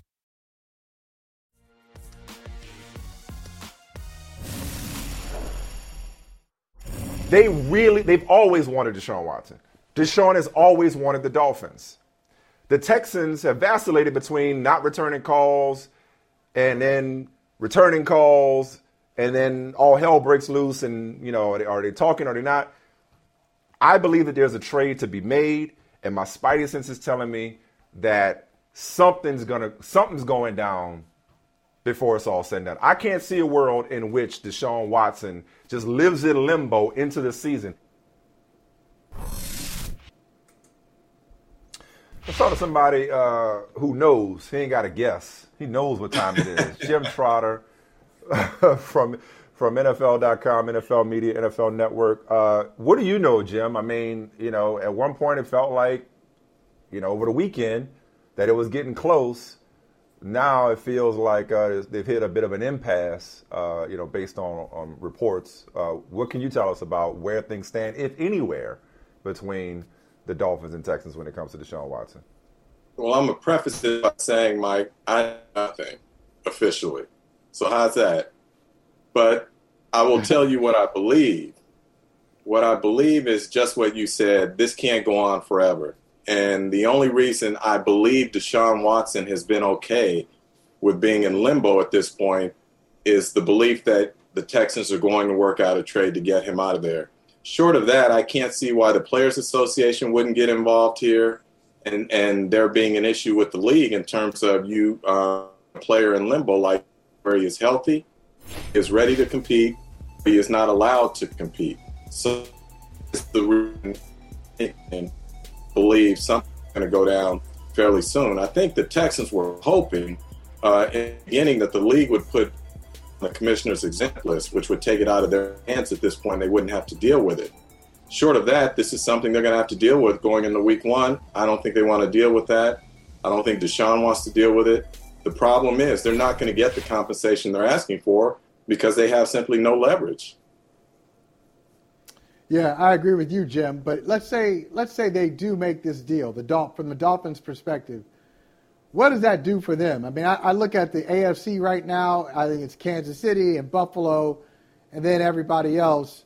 But if the Miami Dolphins get Deshaun Watson, do they vault those teams, or are they just kind of rubbing uh, elbows with, with Kansas City and, and Buffalo? Just your your perspective on that. No, I don't think they vault them. I think Kansas City, when you look at how it's rebuilt its line, and when you look at what it has defensively up front, when I look at you know Chris Jones and uh, Jarran Reed and Frank Clark and the rest, Kansas City did a beautiful job this offseason of reloading uh, after what took place in in the Super Bowl. So I believe Kansas City, in my opinion, is still the front runner in the AFC. I believe Buffalo, obviously, coming off the last couple of years, is is is is right there at the heels of the Chiefs. Um, but I believe Miami would be in that conversation too if Deshaun were there. He's that sort of talent. He's a transcendent talent. So um, this is a team that Chris Grier and Brian Flores have done a, um, a very nice job of building up during their time there, and they've got a lot of young talent. And I think it's ready to take that next leap, that next step. You know, um, look, it's no knock against Tua, but if you're matching Tua against Deshaun, you got to give me Deshaun. It's no contest. Yeah. Yeah. Well, yeah. let's. Hey Jim, let's uh let's let's overreact a bit, man. The preseason has wrapped up, and based on the preseason, uh, Trevor Lawrence is is going to the Hall of Fame, uh, first ballot Hall of Famer. You're one of the voters, and based on the preseason, uh, a couple hundred miles away from the Hall of Fame, Cincinnati Bengals, uh, they made a huge mistake. They got a bust in Ja'Marr Chase. All right, so sort that all out for us. Uh, what, where did I go too far? Where didn't I go far enough? Well, first, I'm trying to figure out what preseason you were watching where Trevor Lawrence is going in the Hall of Fame first ballot because I haven't seen it yet. And that's not to say he won't be a Hall of Famer one day, but um, there's work to be done there. So I think he'll be fine. My question is for him can they protect him once the season starts? There's nothing worse for a young quarterback than A, not having a running game, and B, them not being able to protect you. And the Jaguars to this point have not shown me that they can consistently protect Trevor Lawrence. So I'm going to be interested to see what happens there. As far as Ja'Marr Chase, I believe that that he'll be fine. He has had drops. He has not looked the part thus far because of that. But look, I'm old enough, guys, to go back when Jerry Rice was drafted by the 49ers. And Jerry Rice, early on in his career, had a case of the dropsies and there were people questioning whether or not the 49ers had made the right decision there. Now, I'm not saying that Ja'Marr Chase is going to be Jerry Rice. I'm just saying that sometimes it takes a player a minute to find his footing, to get comfortable, and to become the player that he can become. I believe Ja'Marr Chase's history in college shows that he can be that dude, and I, I believe he ultimately will be that guy. I'm praying you're right. And we were. T- I, I, I'm. I Yeah, pray. I know. because it's. I, I will not I- hear the end of it. I will not hear the I end know. of it if Ja'Marr Chase. At least, And he got I, at I just want catch to give bubble you context. I got to give you again? context, Jim. Go Like, ahead. He, I, I got. He said he, he's praying. The reason Michael Smith is praying on, on this is we had a very long, maybe too long, conversation, pre-draft conversation and post-draft about the Cincinnati Bengals. And when they drafted Chase, I said, "Here they go again. The Bengals screwing it up, uh, doing the least since 1990, and they draft a wide receiver when they needed somebody like Penei Sewell to protect Joe Burrow. And so we went back and forth. I was a, a Sewell guy. Michael Smith is a Chase guy. So that's why he's sitting there looking like that because right now it looks like he, he missed completely. Well, Michael Smith, I think you're going to be okay. But Michael Holley, I'm with you in this sense. If I were ever a GM, it would be easy for the media and other teams to read me because I believe football teams are built inside out. And so I'm always going to look to be as strong as I can along both lines um, if I were to, to, to run a team. So you're right. I would have made the pick for the offensive lineman, but it wasn't my call. Um, but I do believe ultimately Ja'Marr Chase will be fine. Um, let- let's broaden it out quite a bit, and and hopefully you, you, there's something on the tip of your tongue. I wonder, just staying with the theme of, of overreactions to the preseason, what do you what do you think, just in your observations or just people you've been talking to, um, uh, plenty, I'm sure. What's the most uh, overhyped preseason storyline, and what's the most underrated uh, or least talked about, but needs to be talked about more preseason storyline to this point? Now that we're at the end of the preseason, that is. The former is, is, is easy, I think, for me. Um, the most overhyped is the talk about not playing starters in the preseason. Look, the reality is we knew when the league went to 17 games and ultimately it's going to go to 18 that they were essentially going to do away with the preseason. And so what we're seeing is teams doing more joint workouts. There are coaches who believe you can get more work out of a joint workout than you can out of a preseason game in terms of having your number ones matched up against another team's number ones and getting quality individual work, those sorts of things. So, um, look, we saw um, last season there was no preseason, and everyone said football is going to be sloppy and ugly early. It was the same product as it had been in years past. So, I'm not one of these guys that gets overly worked up about a coach not playing all of his starters or the majority of his starters during the preseason. Raiders Nation went nuts the other night because Jon Gruden basically left half the team at home because he didn't want to play his, his regulars. So for me, I'm okay with that. In terms of the underhype, that's a good question. I hadn't really thought about it from from that standpoint. Um, I'll tell you what I'm interested in after this last preseason game. We saw Kyle Shanahan um, playing musical quarterbacks. I'm curious to mm-hmm. see if he is going to do that throughout the season, because I think if unless I'm mistaken, the last time a, a coach did that on a regular during the season, seventy one. Yes. So I'm I'm wondering Before I was if- born. yeah.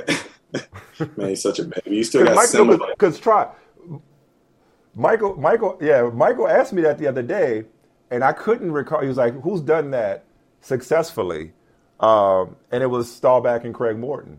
Yes, Uh. Tom Landry in '71 was rotating plays, and I, could, and I and I was reminded of that the last couple of days. But yeah, because you, I'm glad you brought that up, Jim, because I remember you wrote that, that incredible story about the process by which the 49ers finally, well, they knew it before the rest of us knew it, but arrived at the decision to, to trade up and draft Trey Lance. So if anybody should know what they're thinking, yeah, definitely be you. So you think Shanahan, you know, is is actually willing to be this unconventional?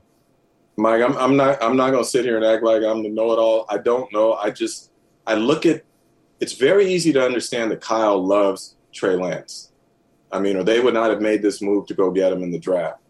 The fact that right that he would send a message in the final preseason game in terms of using both of these quarterbacks, um, that says a lot to me.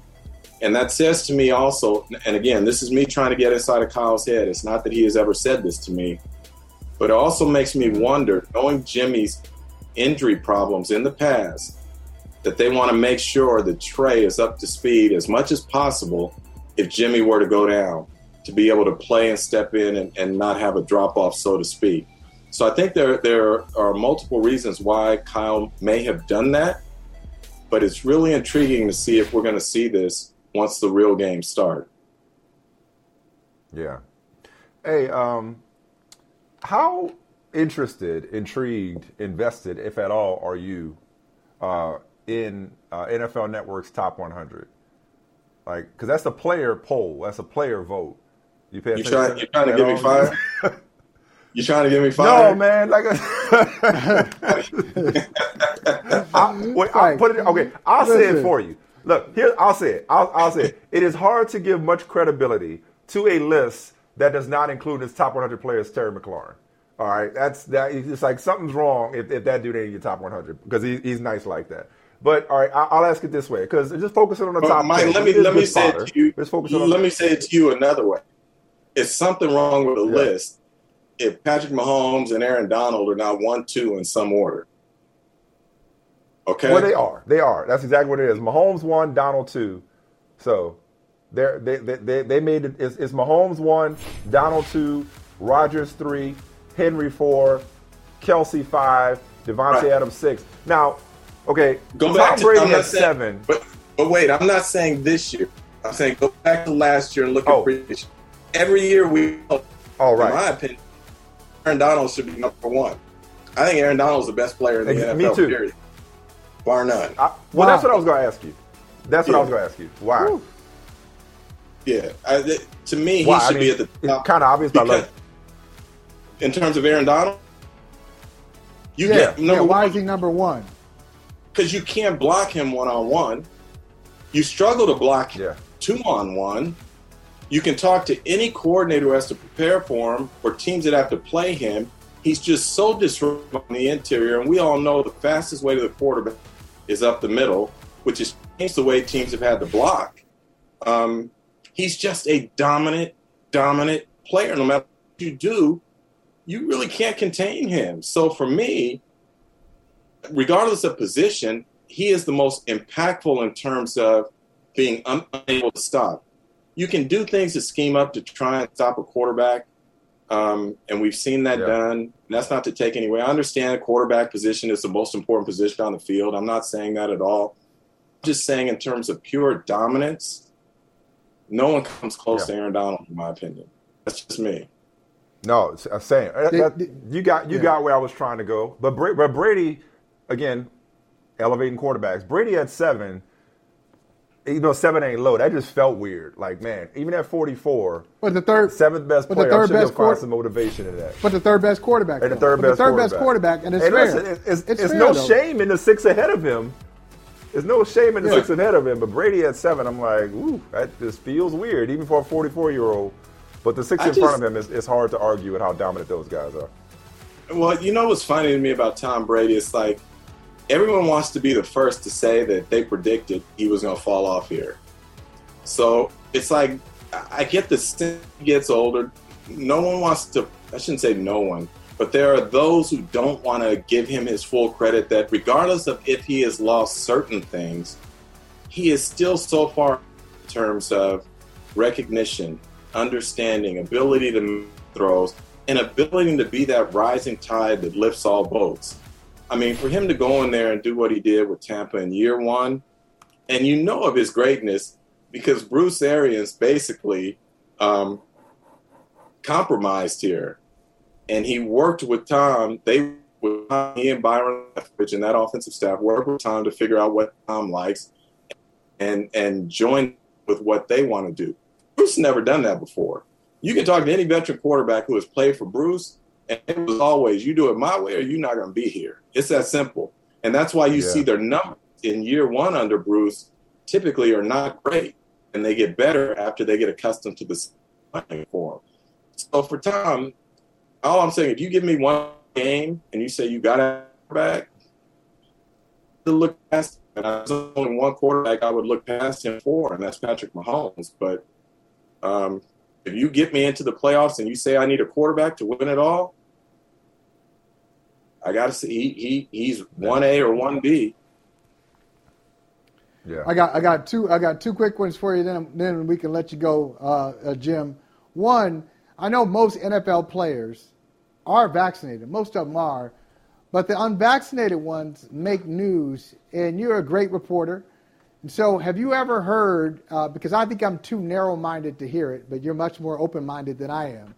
Have you ever heard a case from an unvaccinated player that makes you say, "Okay, I understand." why he, he's not vaccinated, and that makes sense to me. Yeah, it makes sense to me if there are players who can say that. Oh, this is a hard one because if you have had some sort of underlying conditions and you're concerned about the vaccination, and and for that reason, you it's truly not about I'm not going to make any sense here. Let me put it this way. I do not understand people who say they're not taking it simply because you can't tell me what to do. That I don't get. Mm-hmm. I, I do believe there are people who may have conditions where they just don't trust the medicine. Now, the data says it's safe so far. Um, the data says that that pretty much everyone who is dying from it now who is hospitalized is because they were unvaccinated. All those things. So there are some that I would give a pass to, Mike, and I know that sounds harsh, but there are some if they have reasons based on underlying conditions and they say they just don't trust the medicine. I could I, I could almost accept that. It's the ones who simply say, You're not gonna tell me what to do that I can't right. get with those are the ones I can't get with. Right. I mean, and I, I probably didn't make any sense there, but no, no, there's no, no, no, you that makes that makes perfect sense. Yeah, there, and then on top folks, of it, won't wear the mask. Because oh. okay, you're just not taking it seriously at all. Then you know what no. I mean. If you're yeah. gonna say, "Hey, I'm not taking the vaccine," then you should be doing everything possible. You know, you should be washing your hands more exactly. than the doctor. You should be double masking. You should be saying, hey, instead of the vaccine, I'll do everything else. I go over the top doing everything else. But when you won't take the vaccine, and you're not following the mask protocols, then something else is going on here. It's, it's funny. I don't know All if right. you guys have time, time for this, but so yes, in the off season, oh, in the off season, I, I was taking some golf lessons because my game needed it, right? And so um, the woman that I was taking the lessons from is helping me out, and somehow we got on the subject of um, that I was going to, for the first time, teach a class uh, this fall at San Diego State. So she makes a comment to me, and she says something to the effect of, um, oh, I hope it's more objective than it, you know MSNBC. And my first thought was, why are we even going there when I'm when I've hired you for golf lessons? You know, this isn't even a conversation I, I'm here to have while I'm trying to learn how to putt.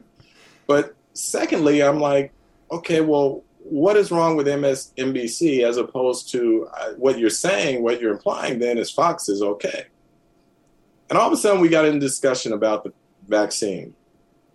So I'm trying to give her the data that the CDC is putting out and the medical community is putting out about the impact that vaccine is having in terms of, of helping to preserve lives and mitigating the effects of the virus and whatnot. And all I'm getting from her is, you trust the government? You trust the government? You know, the, the data is skewed. It, it, it's not for real. And I'm saying, based on what? Well, I, I mean, where is your thought process coming from? You're going right. to say that the numbers aren't real. Okay, well, what are the real numbers? And so it's just like it right, blows right. my mind. You just can't have a conversation with some people anymore about what is a fact and what is not a fact. And it's it's hard, yeah. man. And there are these people out there, players like that, you know, that there are certain topics you can't have conversations so, with them about, you know? and that's le- so the moral of the story that's, is that's lesson. you ended the golf lesson and yeah. you have a new instructor. That, that that's what that's what you're telling me. You got, you got you got your money back. You got a new instructor. no, true story. So I paid for five lessons. Right, that was the third lesson. I'm not going back. I'm just like yeah. you know, hey, man, I already you, paid you for you it. Get your money. Nah, man. I'm like, it's not even worth it. It's not even worth it. But I'm just yeah. like, I'm, I'm not I'm not trying to get into a political discussion about this with you. I'm just wondering from just a factual standpoint, if the community is giving you the data and saying, yeah, this is helping, and you're going to say no just because you don't trust the government, I'm just like, man, when do how do we get past this? You know? Well, And I- that is As a wise that person is- once said, That's as a wise person once ahead, said, the thing about math is it's true whether you believe it or not. You know, hey, Michael, you, le- you that- that's a before we let Jim lesson. I, I, I do. That one, that's put that on the syllabus, Professor Trotter. Uh, for for the journalism class, it's hard. We always talk about facts. It's hard to determine what a fact is, uh, depending on who your readers are. That's one. But here's the other thing, man. We talk about we're talking about a very serious subject. Now let's get into some trivial stuff before we go. We had Thomas Dimitroff on. He said some great things about you. He's a huge fan of yours. But he said, you know, uh, why don't you bring up the Trotter? What's up with those white socks? He said he always teases you about wearing white socks. So what? I, I don't know if we jumped into a middle of a battle. What's going on? What's, what's going on with this Trotter? You know what? I knew he was on your show before me because he texted me right as I got off the bike and said something to the effect of, "How you doing, White Sox?" So I knew he had to have been on your show. That's the only way. So um, here's the story. So I go out to Atlanta when he was a GM. They had a, a charity golf event.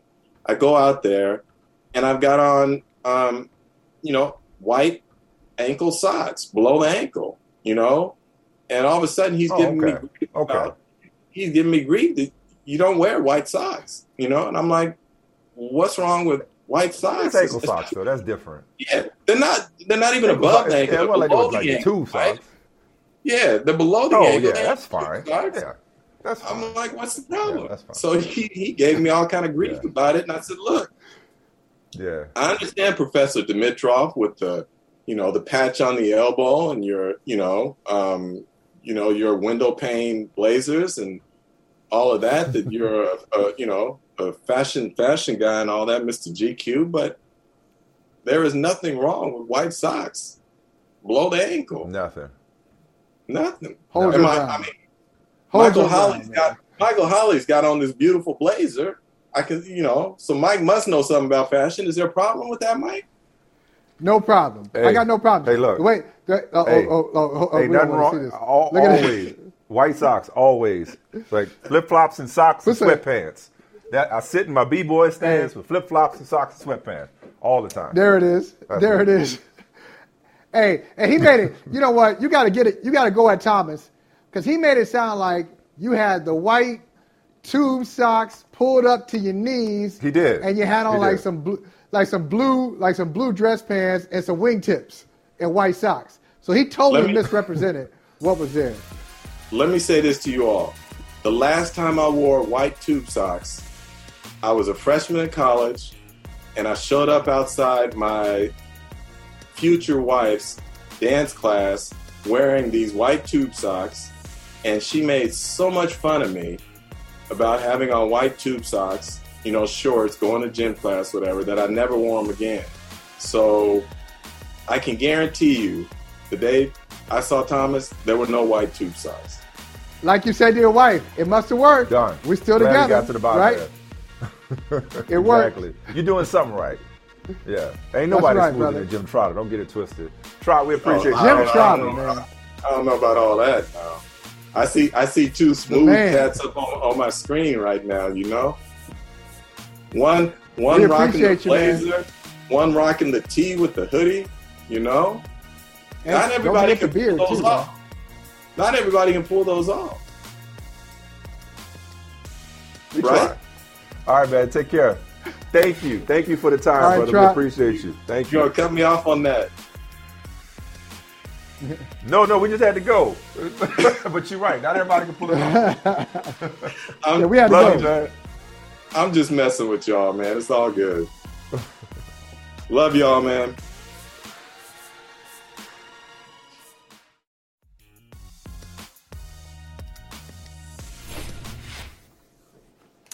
All right, Mike. You know, I'm always, uh, I, I got to admit, I'm a little nosy. So I'm always, uh, you know, looking at my feed, but I spend a lot of time looking at your feed too. Like, hey, what's he, what's he mean by that? Or, oh, he's interested in that. Okay, that's uh, that's something. But there's one item in your feed. I think I know exactly what you're referring to. I just want to hear about it. You said something about first day of eighth and fourth grade. So you must be talking yeah, about yeah. Mason. You must be talking about Maya, and I want to know: Yeah. is has it happened or is it going to happen? Today. No, it was today. Was Today's the day. I, and I, I got up, I got up and I brought them both to school, um, which is like, you know, okay, big deal. But like last year, my wife almost exclusively brought the kids to school. Um, but yeah, I brought uh, brought Mason uh, to school, first day of school for my 13 year old. Maya, my nine year old, first day of school uh, for her in fourth grade. And uh, I definitely wanted to bring them because, I think you know this too, Mike. It's like um, the older they get, um, it just gets more and more depressing because it's like, man, you know, they, they my, my oldest is 15 going into her sophomore year of high school. I got to start talking about college with her. I'm talking about colleges with her. Um, Wow. you know, um, so it's just like the older they get, you're like, oh my God, where has the time gone? Because as the saying goes, the days are long, but the years are short, right? And so I'm just really mm-hmm. trying to steal as many moments as possible. And so I, I've made it a point this year to, and look, it's just one day down, I'm already exhausted, but get up and add them earlier so that I can be the one to take them to school. I can't pick them up, but take them to school every day and at least get those minutes with them in the car, whether we're listening to music, whether we're, you know, talking, even if it's quiet, whatever, just have those moments. Because pretty soon, I was thinking, pretty soon, Mason, go, Savannah and Mason gonna be asking to drive themselves to school.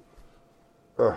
So emotional And- weekend for me. Between that and Hurricane Ida, uh, 16 years to the day of Katrina, um, and you know, hitting New Orleans is just like an emotional uh, 48 hours. So this was this was a, a welcome respite. Uh, kicking it with you. I, do want to. Your kids started I do want to. I want to ask.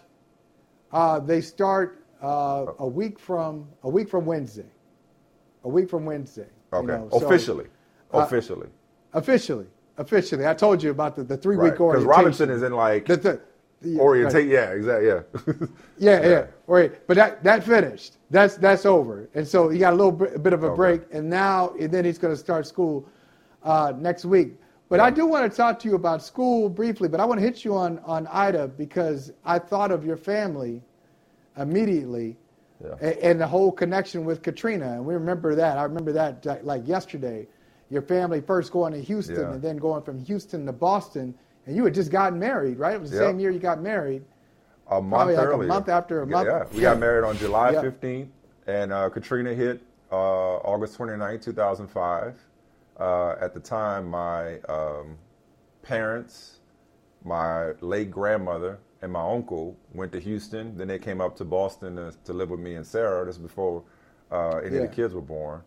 Um, and and you know what? And honestly, you were right there too, man. It's just crazy how you know, it's just things come full circle because uh, you were there. Um, as a matter of fact, uh, was it the, the Honda Accord, the red Honda Accord? Hell, you gave my parents Honda- a car. Honda Civic. when they lost. Honda Civic.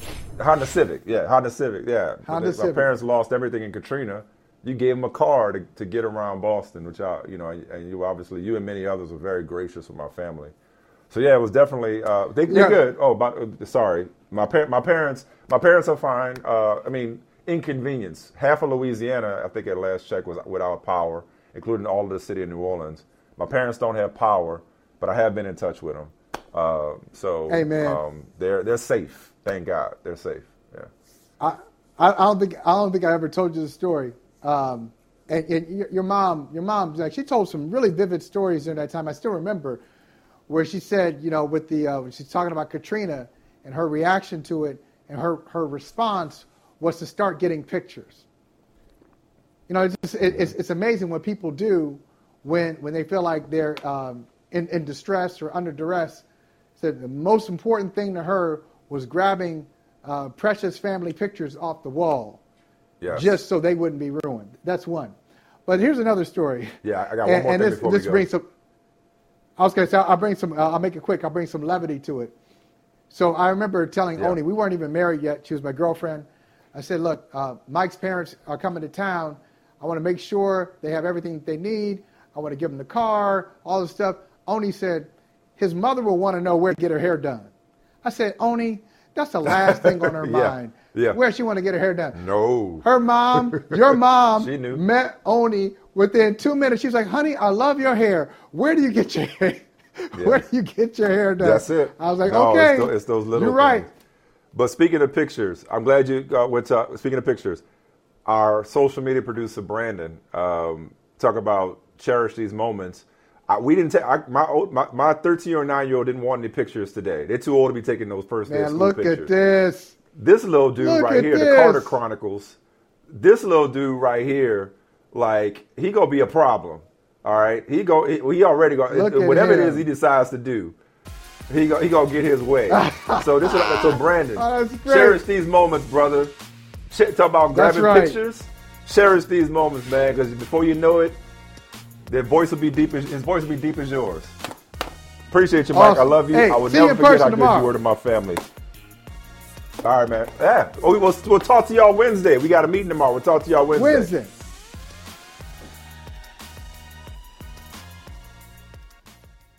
At Bet365, we don't do ordinary. We believe that every sport should be epic. Every goal, every game, every point, every play. From the moments that are legendary to the ones that fly under the radar. Whether it's a game-winning goal in the final seconds of overtime or a shot on the goal in the first period. Whatever the sport, whatever the moment. It's never ordinary at Bet365. 21 plus only. Must be present in Virginia. If you or someone you know has a gambling problem and wants help, call 1-800-GAMBLER. Terms and conditions apply.